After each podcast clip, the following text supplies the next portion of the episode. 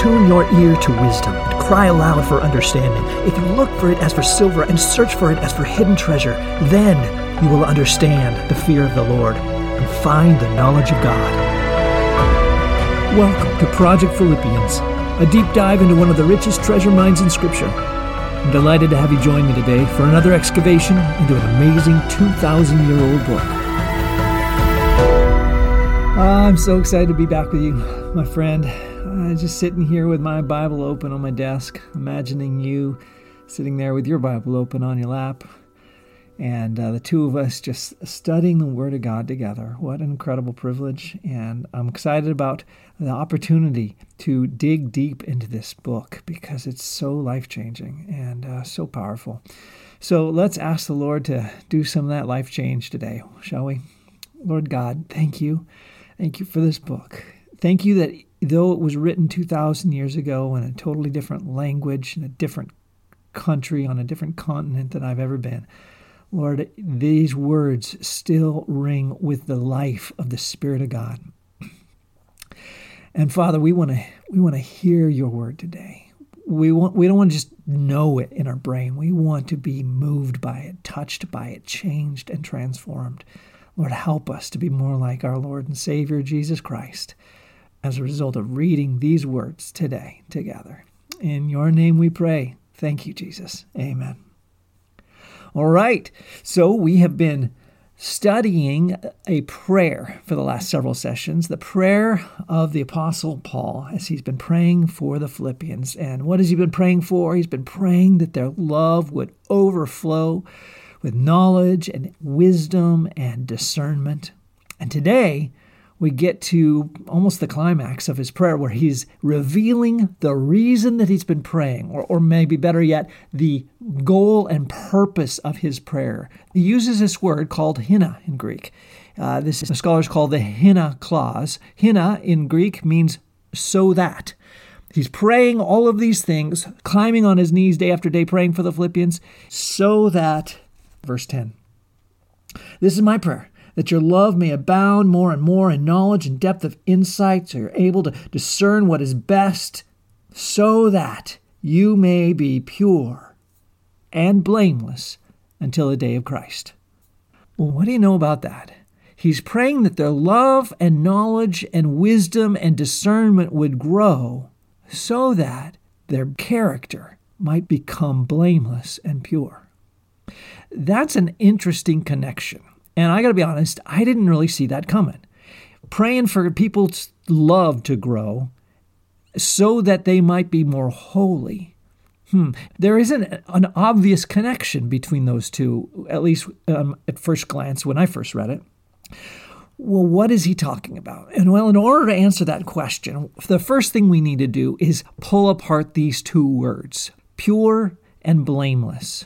If you've been listening to this podcast for very long at all, you know that's one of my favorite things to do is just to take a word and try to really understand what did it mean when Paul wrote it down. You know, these of course were written in Greek. So how do we know what any word in the Bible means? We can read it in our English versions, but how did the translators know what this word meant? The original Greek word for pure is eilikrines. How can we discover what it means? Well, you could look it up in a Greek dictionary, suppose. That's a good start, and you'll learn that it, it means pure or sincere or unsoiled, unsullied. But how do the people who wrote the dictionaries know what it meant? Well, there's a number of things that, that, this, that the language scholars do. One of the first things that they will do is they'll look in the context of this verse itself to try to understand from the context what he's talking about. And of course, we see that he's praying that they may be blameless and pure until the day of Christ. Now, if you didn't know what those words meant before, you would know at least that there's some character quality that, that Paul wants to introduce into their lives or wants to grow in their lives. But what specifically is it? I want to keep digging. So, well, the next step would be to look at other places in Scripture where this word is used. Now, in this particular case, that's not going to be too helpful because it's only used one other place in the whole Bible, and that's in 2 Peter chapter 3, where he says in verse 1 Dear friends, this is now my second letter to you. I have written both of them as reminders to stimulate you to Eilokrenes thinking, or same word, eilokrenes. It's an adjective describing something that can shape your mind. Eilokrenes thinking. Well, that's giving us another clue about, but what it doesn't really tell us what kind of thinking this is, what kind of mindset this is that Paul wants us to have. Well, if the context of the other verses where it's located doesn't make the meaning of the word clear, one of the next steps that Greek scholars will often do is turn to what is called etymology. And that's just a fancy word for meaning breaking a word apart into its pieces and looking at the historical use of those pieces of the word. So in this case, that's actually very interesting because the adjective eilokrenes is a compound word made up of two separate words, two separate nouns. The first part of this word is ila, which is most often translated as sun or sunlight. And the second part of the word, krenes, comes from the word to judge, judgment, or judging someone.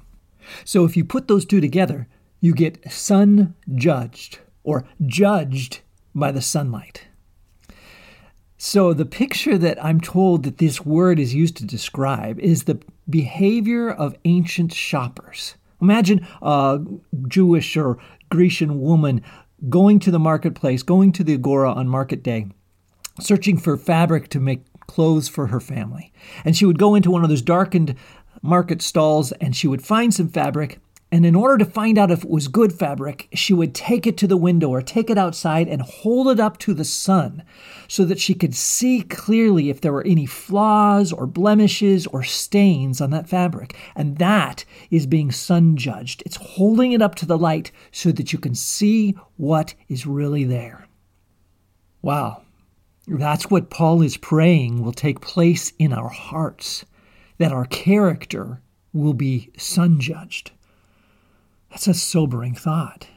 It reminds me of what Jesus said to John in the book of Revelation on the island when he said in 2:18, "These are the words of the Son of God whose eyes are like blazing fire."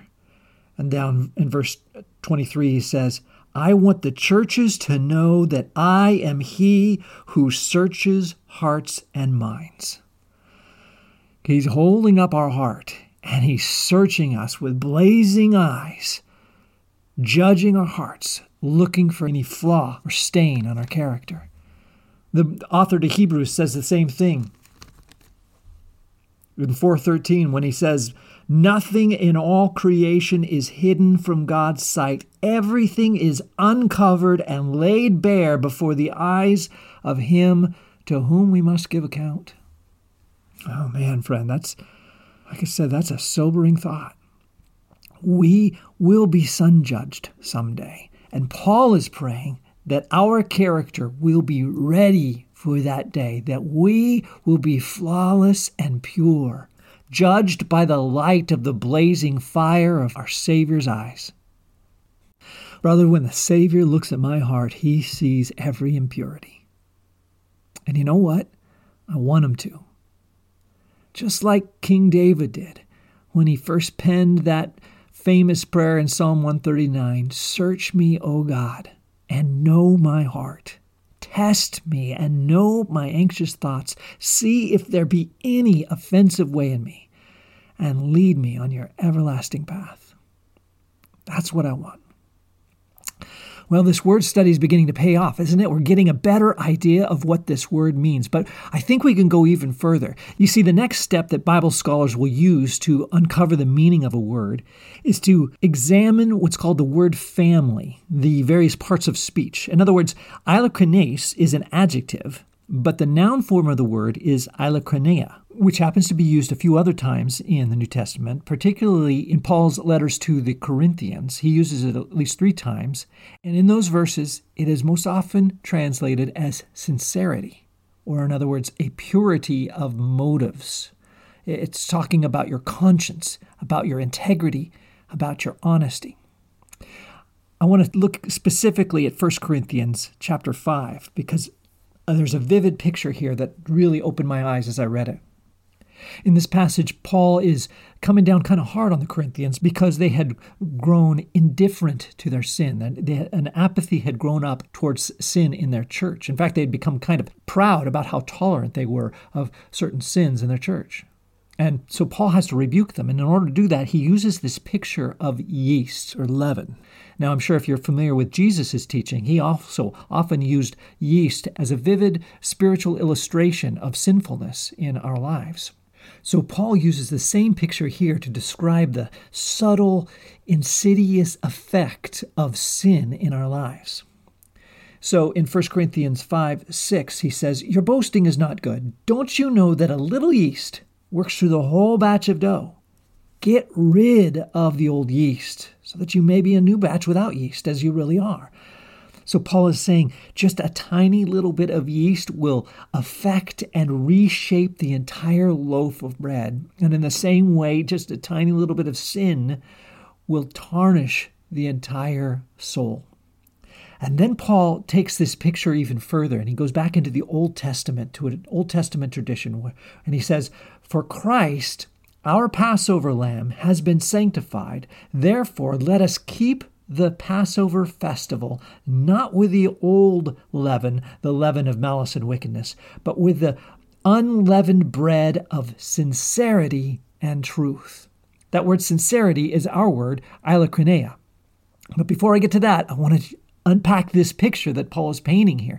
You see, in the Old Testament, in Exodus 12 and 13, God describes what the Israelites were to do on the week of the Passover festival. They were told to rid their homes of any leavened product, any bread that had yeast in it, and they were supposed to clean out their entire homes. In fact, a tradition grew up where one of the ways that they would celebrate the Passover is that they would go throughout their entire home with a lamp in hand, searching through every darkened corner for the tiniest crumbs of yeast in their home to make sure that their entire home was completely yeast free. In fact, the Jews still do this today. They call it Bedikat Chametz, and it's the tradition where they will send their children around the house with a with a candle and a little spoon and a little feather, and uh, sometimes the the parents will leave little crumbs of bread around the house so that the children can find those and sweep it up with their little dust feather and take the bread out into the yard and burn it there as a symbolic representation that their home is yeast free. And so Paul is reminding his readers of this tradition of how to celebrate the Passover. But he's saying now we don't celebrate the Passover once a year because our Passover has already come and his name is Jesus. And the way to celebrate the Passover now is to search our hearts. Every darkened corner of our hearts, and to remove the yeast of malice and wickedness, and to replace it with the unleavened bread of eilokrinea and truth purity of motives, sincerity of heart, and truth of life. So, inwardly and outwardly, our hearts are purified.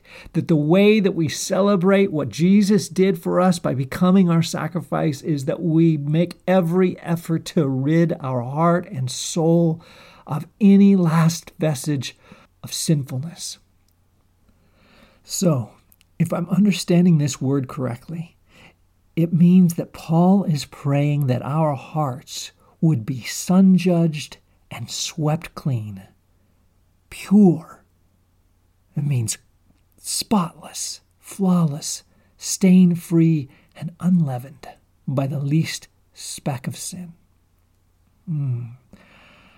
That seems like a tall order, doesn't it? How can that possibly be true in my life? Well, before I answer that question, we have to go to the next word because Paul's about to double down and give us another description of the life that he wants us to have. So the second word in Philippians 1:10 that Paul uses to describe the goal of his prayer for the Philippians is in in my version is translated blameless, so that you may be pure and blameless. Okay, let's pull this word apart. So it's another adjective, of course, and the Greek word that Paul used was aproskopos. And this time we're going to start with etymology to cut this word open.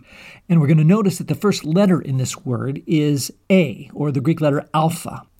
Now, you may know that the, when the Greek letter alpha is used as a prefix on words such as atheist or amnesia or apathy, that letter A always means the loss or lack or absence of something. And then the second part of this word is proskopos, which means stumbling or to stumble. So you put those together, aproskopos, and you get without stumbling or no stumbling. Now, that can actually be translated in a couple of different ways. It can either mean that I don't stumble or that I don't cause somebody to stumble. And it's used in both ways in different places in Scripture. Paul uses this word two other times besides the one we're looking at here, and he seems to use it in both senses. It, in Acts 24 16, he says, I strive to maintain a blameless conscience, a, a proskopos conscience before God and men. I want my conscience to be a proskopos. I w- I don't want my conscience to be tripped up. And then in 1 Corinthians 10:32, he urges his readers to cause no one to stumble, to be a proskopos to Jews, Greeks, and the church of God. So both inwardly and outwardly, I want to be stumble free, and I don't want to cause anyone to stumble. But we've got to dig deeper here because what does it really mean to stumble? What is this proskopos that Paul wants us to avoid? Well, the Greek verb is proskopto, and it literally means not only to stumble, but also to trip over something or even to stub your toe in the dark. Which, if any of you have ever experienced that, you know how unpleasant that experience can be. But interestingly, if you look through the different places where this verb is used, you'll notice that the theme of darkness is often coupled with stumbling. So for example, in Proverbs 4:19 we read, "But the way of the wicked is like deep darkness, they do not know what makes them stumble. He's saying wicked people are stumbling because it's so dark they don't even know what their feet are tripping over. Jeremiah says something similar in chapter 13, verse 16. Give glory to the Lord your God before he brings the darkness, before your feet stumble on the darkening hills. And even Jesus continues the same idea in John 11, verse 9, where he says, Are there not 12 hours of daylight? A man who walks by day will not stumble, for he sees by this world's light. It is when he walks by night that he stumbles, for he has no light. So, if I'm understanding this word, it means tripping over something in the dark because you can't see it, stubbing your toe stumbling on the ground, falling over because you don't have the light to see where you're going. Isn't it interesting how both of these words, as we've dug into them, have had this theme of light and darkness involved? It's almost as if Paul is saying, I want your soul to be enlightened by the sun so that every flaw can be revealed. Because if you are in darkness, you will inevitably trip and fall. So, what Paul is praying for his friends, and by extension for us, what I am praying for you and for me, is that we would be men and women who live in the light, so that the flaws of our hearts would be exposed, so that the blemishes of our soul could be removed, and so the stumbling stones of sinful temptation can be avoided. But you see, these things can only happen when we live in the light that shines from the face of our Savior Jesus. And that's Paul's heart. That's his prayer. He wants us to be sin free, yeast free, blemish free, and stumble free. But the question still remains we still haven't answered it. How is this even possible? I mean, uh, how could Paul, does he really think that he could pray that our lives could truly be pure and blameless? Uh, it's, it's almost ridiculous. I mean, I know my heart. I know I still have those sunspots that burn like dark storms on my soul. Is there any hope that I can live a pure and blameless life?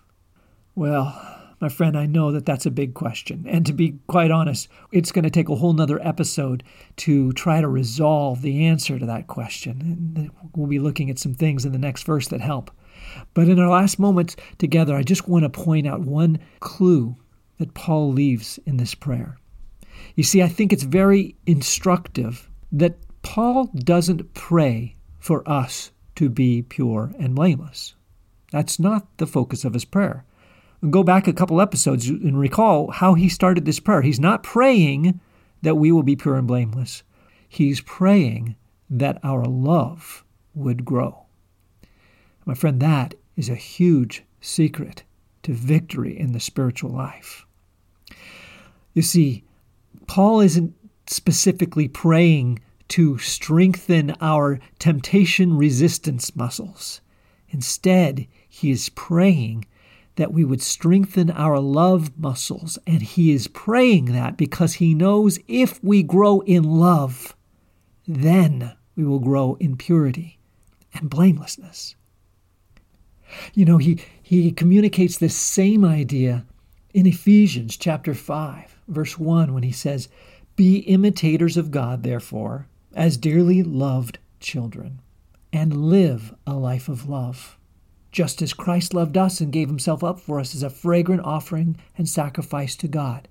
So you see that, that theme of interwoven love where we are loved by God. And so we can imitate him by loving others just as Christ loved others and gave himself up for them. In other words, the great joy of being a Christian is experiencing the overwhelming love of God and letting it flow out of us in love for others. And what is the result? In that passage, he says in the next verse, But among you there must not be even a hint of sexual immorality or of any kind of impurity or of greed, because these are improper for God's holy people. And so I believe what he's saying is if, if you want to avoid any hint of immorality or impurity or lust or greed or, or, or unholiness in your life, then you need to live in this incredible fountain of God's love pouring into you and pouring out of you. Because when you learn to love others, you will desire like never before to live in purity and blamelessness before them and before God.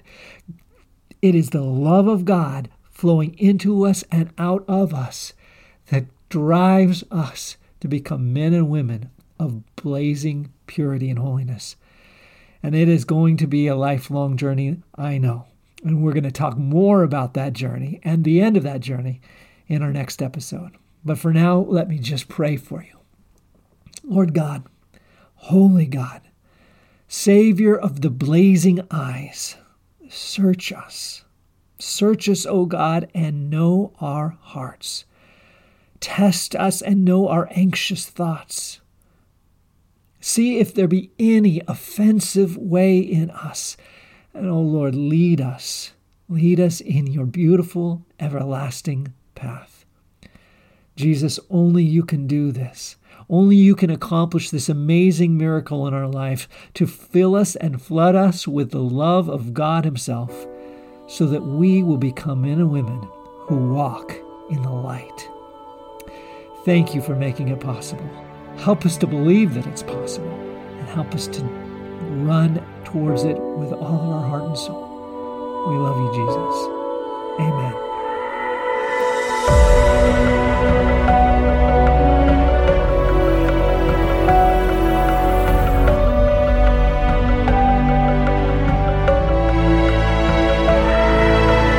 Been an honor to have you spend this time with me, but don't let it end here.